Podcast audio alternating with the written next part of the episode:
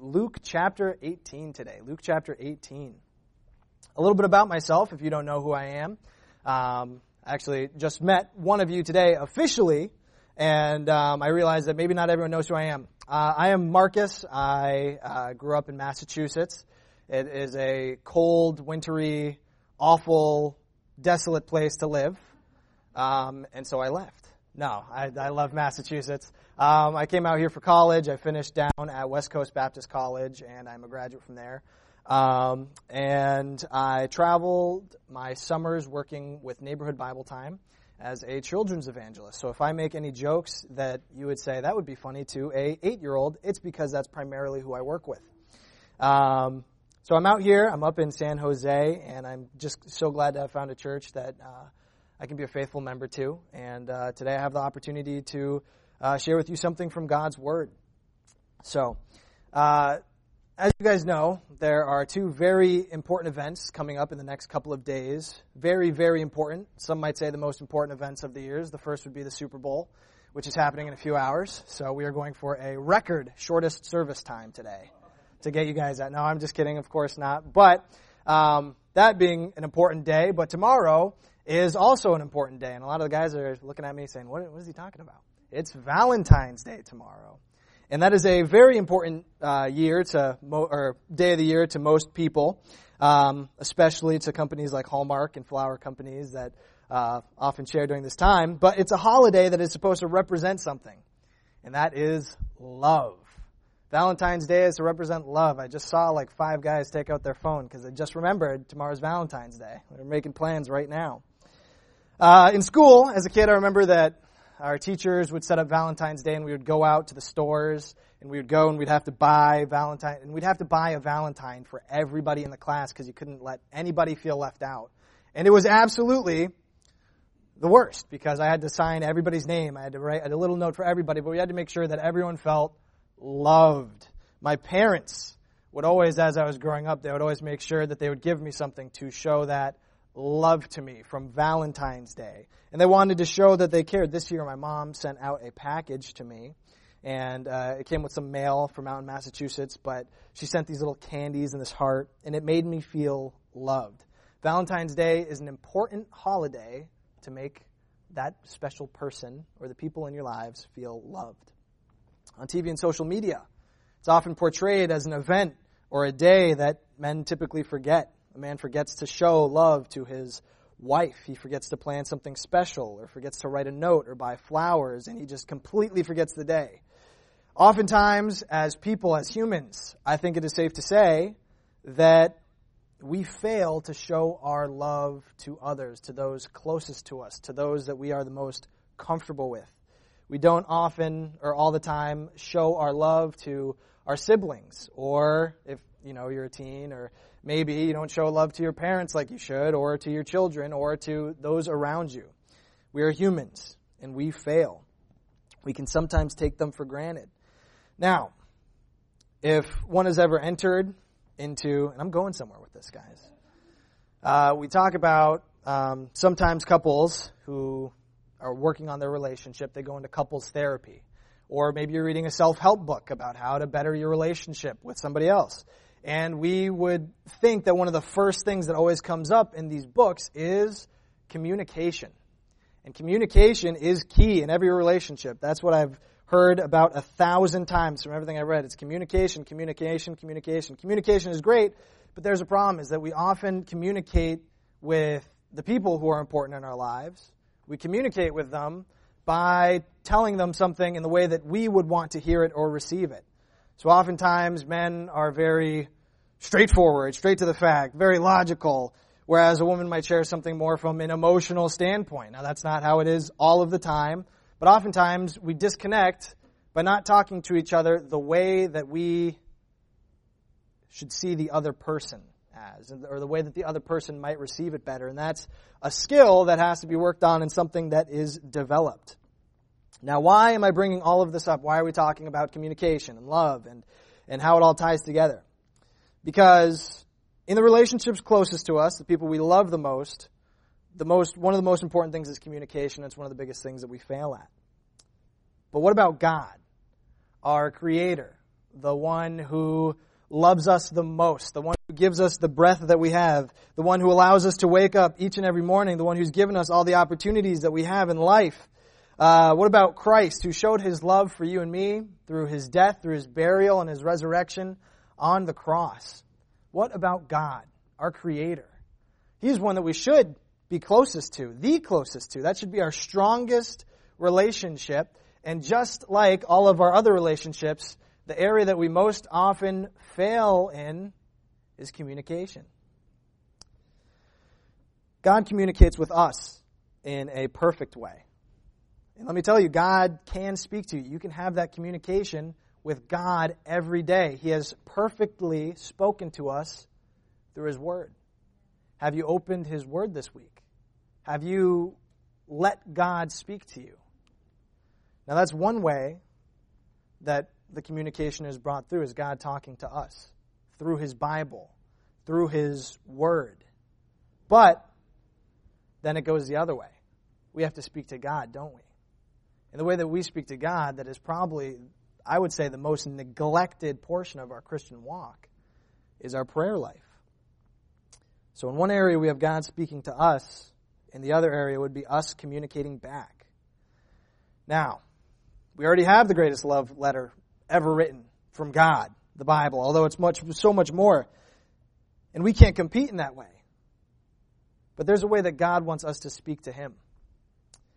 And that is a certain way through prayer. And there's ways that we come to God in prayer to speak to Him that oftentimes that's not how God wants us to speak to Him. That's not the way that He wants to be spoken to. Sometimes you'll get into an argument with somebody and say, I don't like the way that you spoke to me. I don't like the way that you're talking to me. I don't like the way you're communicating with me or you're not communicating enough. So how must God, our creator, the one who loves us more than any other, who died for us, was buried, and rose again for you, how important must that communication be? So we're going to talk a little bit about communication in the Bible, and that's the emphasis today. How are we coming before God in prayer? Prayer, although one of the most important parts of our Christian walk, is sometimes one of the most neglected parts. We know to pray. We know we ought to pray, but we don't always pray. We need to communicate with God His way. We need to humble ourselves in prayer and be real with God. There's power in prayer.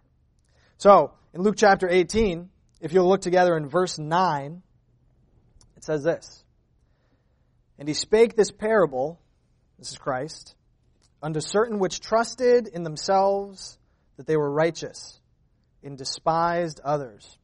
Two men went up into the temple to pray. The one a Pharisee and the other a publican. The Pharisee stood and prayed thus with himself, God, I thank thee that I am not as other men are, extortioners, unjust, adulterers, or even as this publican. I fast twice in the week. I give tithes of all that I possess. And the publican, standing afar off, would not lift up so much as his eyes unto heaven, but smote upon his breast, saying, God, be merciful to me, a sinner. I tell you, this man went down to his house justified rather than the other. For everyone that exalteth himself shall be abased, and he that humbleth himself shall be exalted. Let's pray together for the message. Father, we come before you today to worship you, to learn more from your word. I just pray that you would get me out of the way, that you would speak, and uh, Lord, that your word would ring true today, and that uh, we would just open our hearts to what you have for us. We thank you for being such a good God. In your name we pray. Amen. Now, we talk about prayer. Elijah prayed, right? It didn't rain for three years and six months. He prays again, and the rain falls. And that's, you can see that in James uh, 5, 17 and 18. And it just talks about how powerful his prayers were. Elijah, he prayed to God and called down fire from heaven. Elisha prayed and a dead child came back to life in the Old Testament. Samson, after having his head shaven, being blinded, put between two pillars to be mocked, prayed to God for strength one more time, and his prayer was granted.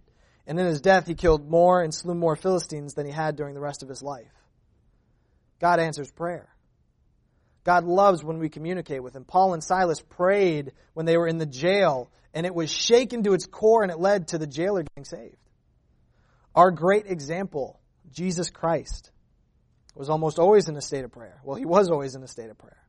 The Bible records him praying at his baptism in Luke 3, praying all night before choosing his 12 disciples in Luke 6, praying before feeding the 5,000 in John 6, before walking on water in Matthew 14, before feeding the 4,000 in Matthew 15, praying for the little children, praying before teaching his disciples how to pray, praying before Lazarus being risen from the dead, prayed at the Lord's Supper. He prayed for Peter when Satan wanted to sift him as wheat. He prayed in the Garden of Gethsemane before he was betrayed, before he was put on the cross. Even when he was nailed to the cross, he was still praying for others. Now, if the Son of God, who is God, took the time in his life to pray and talk to his Father. How important is it for us, sinners, in need of a Savior, with sinful hearts, how important is it for us to pray? Throughout scriptures, we see importance and emphasis on prayer. Throughout the scriptures, God answers prayer. And the wonderful thing about that is that He's the same God we serve today. He's the same God that wants to answer our prayers and wants us to have a God dependent life. We know as Christians, prayer is important. We know that we ought to do it. We know that we ought to spend more time in prayer than we do. But prayer always is the first thing that seems to get taken away when our schedule gets busy. Prayer is something that seems like it would be easy. It's something that we say is easy. But if prayer were easy, everyone would do it. It's amazing how easy it is to forget the importance of communicating with our God to show him that love.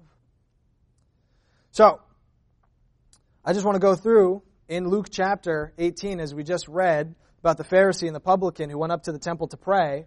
We're going to be talking a little bit about what we can glean in our prayer lives in terms of communication. So, the first thing that I want to look at today, or the first point I would say that we're going to focus on, is the people.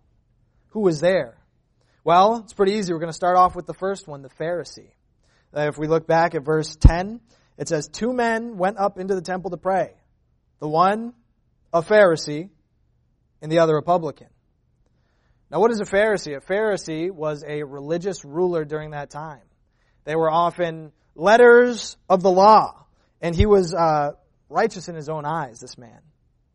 He was seen praying with himself. He lifted himself up above those who were around him. He distinguished himself as different from the sinners around him, self-righteously gloating. This man sounds kind of like how I can be when I'm not living in the Spirit. And a lot of times, I feel as though we can look down on others who aren't Christians or those who don't live the same way as us because we say, oh, well, I'm in church and I do this and I do that. But have we really looked at our hearts? Now, whenever I go to a work interview, I mean, I'm only 24, so it's not like I've been to a thousand of them. When I go to a work interview, there's a couple of things that you know I make sure. I make sure my resume is in order. I make sure that I look as good as I possibly can. I get in front of the mirror. I do my hair. I shave.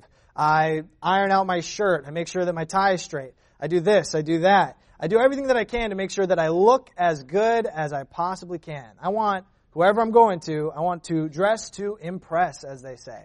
I want to show other people how good I can look shine your shoes, everything in between.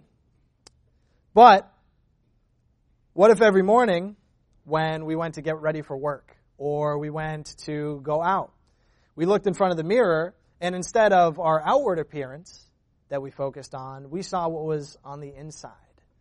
What if the pride and the sin and the anger and the thoughts that we have in our thought life and our arrogance, our sin, our shame, what if that is what was shown to you in a mirror?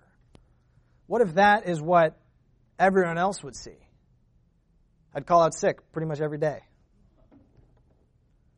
Now, the application of this is that the Pharisee, he had it all together on the outside. He was a religious leader.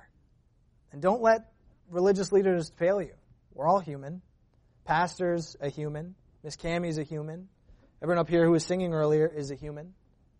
We all have the same sinful hearts. We're man.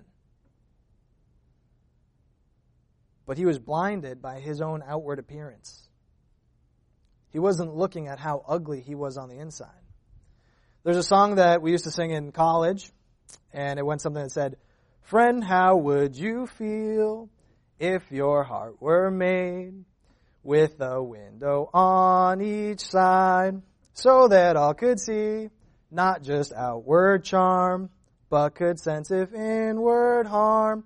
And now you know why they didn't ask me to sing up here with them this morning.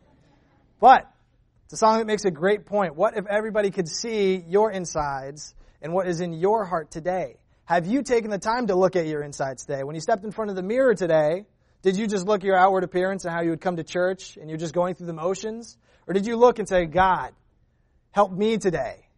I need your help today. I need you to help clean up my insides and my appearance. Oftentimes we don't. Let's make sure that we never become so great in our minds that we separate ourselves from the sinner that we are. In 1 Timothy it says, in 1.15, it says, This is a faithful saying, and this is Paul speaking, one of the greatest Christians to ever live. This is a faithful saying and worthy of all acceptation that Christ Jesus came in the world to save sinners, of whom I am chief. Paul, one of the greatest missionaries, uh, I'll say probably the greatest missionary to ever live. He's up there, he's writing and he's saying, I'm, I'm chief of the sinners. I'm the head of the sinners. What if we came before God with that sort of attitude? Now first we see the Pharisee and we're seeing the problem. It's our outward appearance. But then we see the publican. This was a man who the Pharisee didn't like very much. Now, just to give you a little bit of background, the publicans uh, were Jews, so the Pharisees were Jews too, right? And so we have these Jews, these Israelites, that are now working for the Roman government. So, in a sense, they've abandoned their own people to work for the Roman government, and what do they do? They collect taxes. So, the Israelites who are being oppressed by these Romans, a lot of them, the Jews, they come to this and they say, well, I can just work for the Romans. And so what do they do? They are seen to abandon their own people and they go and they become a tax collector of their own people for the Romans. So it's kind of like they're going and they're, they're working for the enemy. They're working for somebody that they don't want in control over them, and they're taking your money. Now, I hate paying taxes enough. But if it's, you know, some other government or some American working for somebody else that is telling me to do it, I'd be pretty, pretty angry too. They were traitors to the Israelites. And the Pharisee saw that. That's why he points out in, uh, in his, uh, you know, his, uh, his prayer, he, he's talking about, man, thank you that I'm not like this publican. He's angry. He doesn't like the guy. You probably wouldn't either. But this was a tax collector that worked for the Romans. And this publican was so ashamed when he came to the temple and when he got before God that he couldn't even look up to the heavens. His head was bowed. His manner was down. He smote his breath. He knew that he was unworthy to stand before a holy God. How casually do we try to speak to God today? How high do you hold God's infinite power, wisdom, love, mercy, and grace? The publican could see himself for who he was. He wasn't blinded by his position or who he was. He recognized the real him. He realized that he had a heart problem a sin problem. We need to get real with ourselves, and that's the first step in communicating with God that we're looking at today. We need to realize that we have to be real with ourselves about who we are before God before we can get real with God in our prayer life. I'd love to tell myself that I'm the publican, that I'm always real and always understanding of the sin in my life, but so often I fail and often fail to realize that not only am I not the publican, but I act like a Pharisee sometimes, and I act like I have it all together. And I think if we're being honest with ourselves today, we do that a lot too. Whether it's at work, whether it's at home, especially in our prayer life. Where do we stand with God? Are we in the right? Are we in His will? Are we in the wrong? Are our hearts full of sin and are, are our hearts full of pride and sin? Are we even looking today? So first, from this we've seen the people. And we realize that we need to humble ourselves for prayer. Secondly, we're looking at their petitions. What they are asking God. The prayer of the Pharisee and the publican couldn't be more different in this passage. The Pharisee spends his whole prayer thanking God that he's not like the rest of the sinners. If you look over in verse 11, it says, The Pharisee stood and prayed thus with himself. Notice how it says that he prayed with himself. God, I thank thee that I am not as the other men are. Extortioners, unjust, adulterers, or even as this publican. I fast twice in the week. I give tithes of all that I, and that word fast, it means I, you know, I go without eating twice in the week. And usually that's so you can get alone with God, but Pharisees would often do it just to do it. I give tithes of all that I possess. He's saying, look how much money I give. His prayer wasn't real. There was no petition. He came before God to tell God how great he was doing and how great he was. And a lot of times we spend our prayer life and we throw in a whole, a whole lot of gibberish. He doesn't ask God for a single thing here. Uh, I, I, heard a story one time about this uh, man. He had a really nice car. I don't know. I don't remember the name of the car. Um, but he was outside of this auto shop, and everyone would keep coming up as they were going past the intersection. Like, wow, look at how nice that car is. And the guy started to get excited. He said, "Oh yeah, come check it out. Come check it out." He'd come let people sit in his in his car, and soon a crowd was coming by. Everyone wanted to take pictures with this car. Super nice, luxury. It was great. And then an employee inside of the auto shop, he comes up to his boss and he says, What is that guy doing outside? He says, uh, His transmission blew out and he forgot that he needs me for help. Sometimes we get so high minded in ourselves, sometimes we get so full of ourselves that we forget that we need God. We need something from God. So, how is this different than the prayer of the publican? Well, there's a couple of things that I want you to look at from the prayer of the publican. Three things. It was short, it was direct, and it was honest. The prayer of the publican is only seven words long, but how powerful it is. It's in verse 13. And the publican, standing afar off, would not lift up so much as his eyes unto heaven, but smote upon his breast, saying, God, be merciful to me, a sinner. The publican lowered himself and begged God for mercy. There's a lot of conviction in this verse. When have we gotten before God and just begged Him for His mercy? When have we needed something so badly before God that we've begged Him for it? This man's prayer was motivated by the realization that he needed mercy from God. He didn't care what anybody else thought. He needed to get before God. When was the last time you needed to get before God? I think about how sometimes we pray in a group with other people, and I'm sure you've seen this before. We get in this big group, and then we're like, oh, will so and so lead us in prayer? Will so and so lead us in prayer? And then you, you know you put your hands in front of you and you bow your head and you close your eyes, and this person starts praying, and then by the end of it, you're you're wondering, I don't even know what this guy's praying for. It's been like 15 minutes and he hasn't stopped. There's a lot of times that when we're in a group setting or with other people, we care what people think of our prayer life looks like. And so we'll make this big, giant show out of our prayer life. And we want everyone else to see how good and how quality our prayers can be. But that's not the way that the publican is doing it here. He's being short, direct, honest. Somebody once said that, you know, if you pray much in public, you usually pray little in private. Or if you pray a lot in private, you usually pray pretty shortly in public. I think of uh, Thanksgiving dinners especially, and how, you know, as a kid, they would always ask adults to pray, and it was the one year where people would come and they want to impress each other, so it'd be this big, giant, huge prayer of thankfulness, and then after a while, the adults would stop asking the adults to pray. They'd start asking kids, because kids would be like, Dear Lord, thank you for this food. Bless it. Amen. Kids oftentimes are a lot better at being direct and short and honest. Come to God with what you need Him to hear in your petitions. Don't go to God with all this and stuff. He already knows your heart. He already knows everything. He knows who you are and what you're about. He knows what you're coming to Him for and what you need. So why aren't we just getting to the point? Why aren't we getting real with God? Why don't we spend the time being real and to the point? I think it would be better to spend five minutes of real prayer with God than an hour reciting a bunch of nonsense. Right? Come to God with what we need.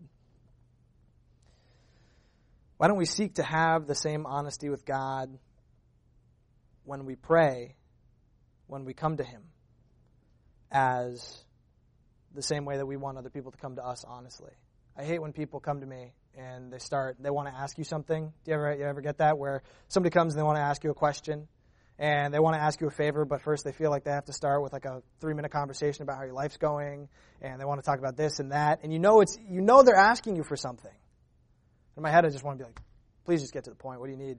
You need me to be there? You need me to pick him up? Yeah, done. But people just want to talk and do this and that. Get to the point. So, what do our prayers look like today? Do we look like the Pharisee? Are we glorifying and honoring ourselves, hiding behind a set of prayers that aren't really to God? Or are we like the publican? today. Honest, real, not all fluffed up. You're wasting your time and you're wasting God's time if you're not getting real in your prayer life. So, first, from this passage, we see the people. Second, we see their petitions.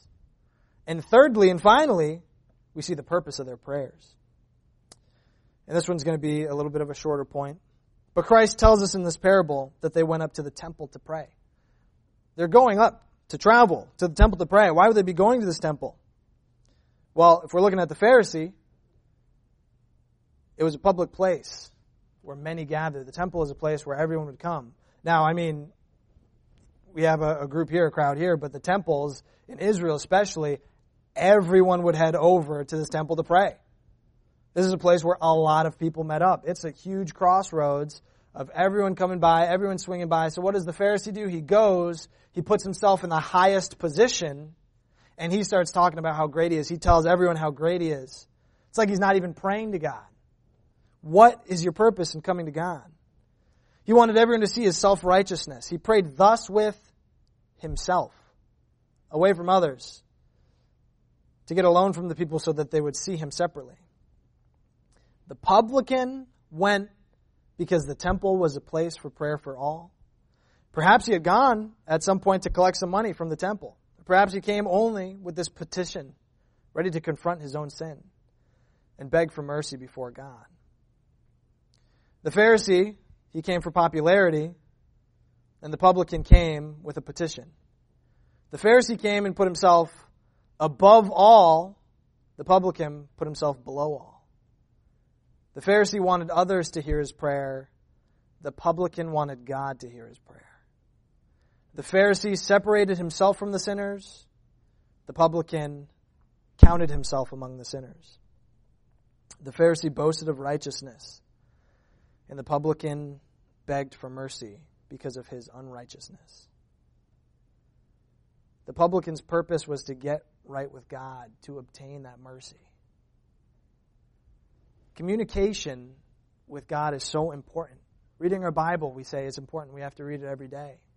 But then we don't really want to get into our Bibles.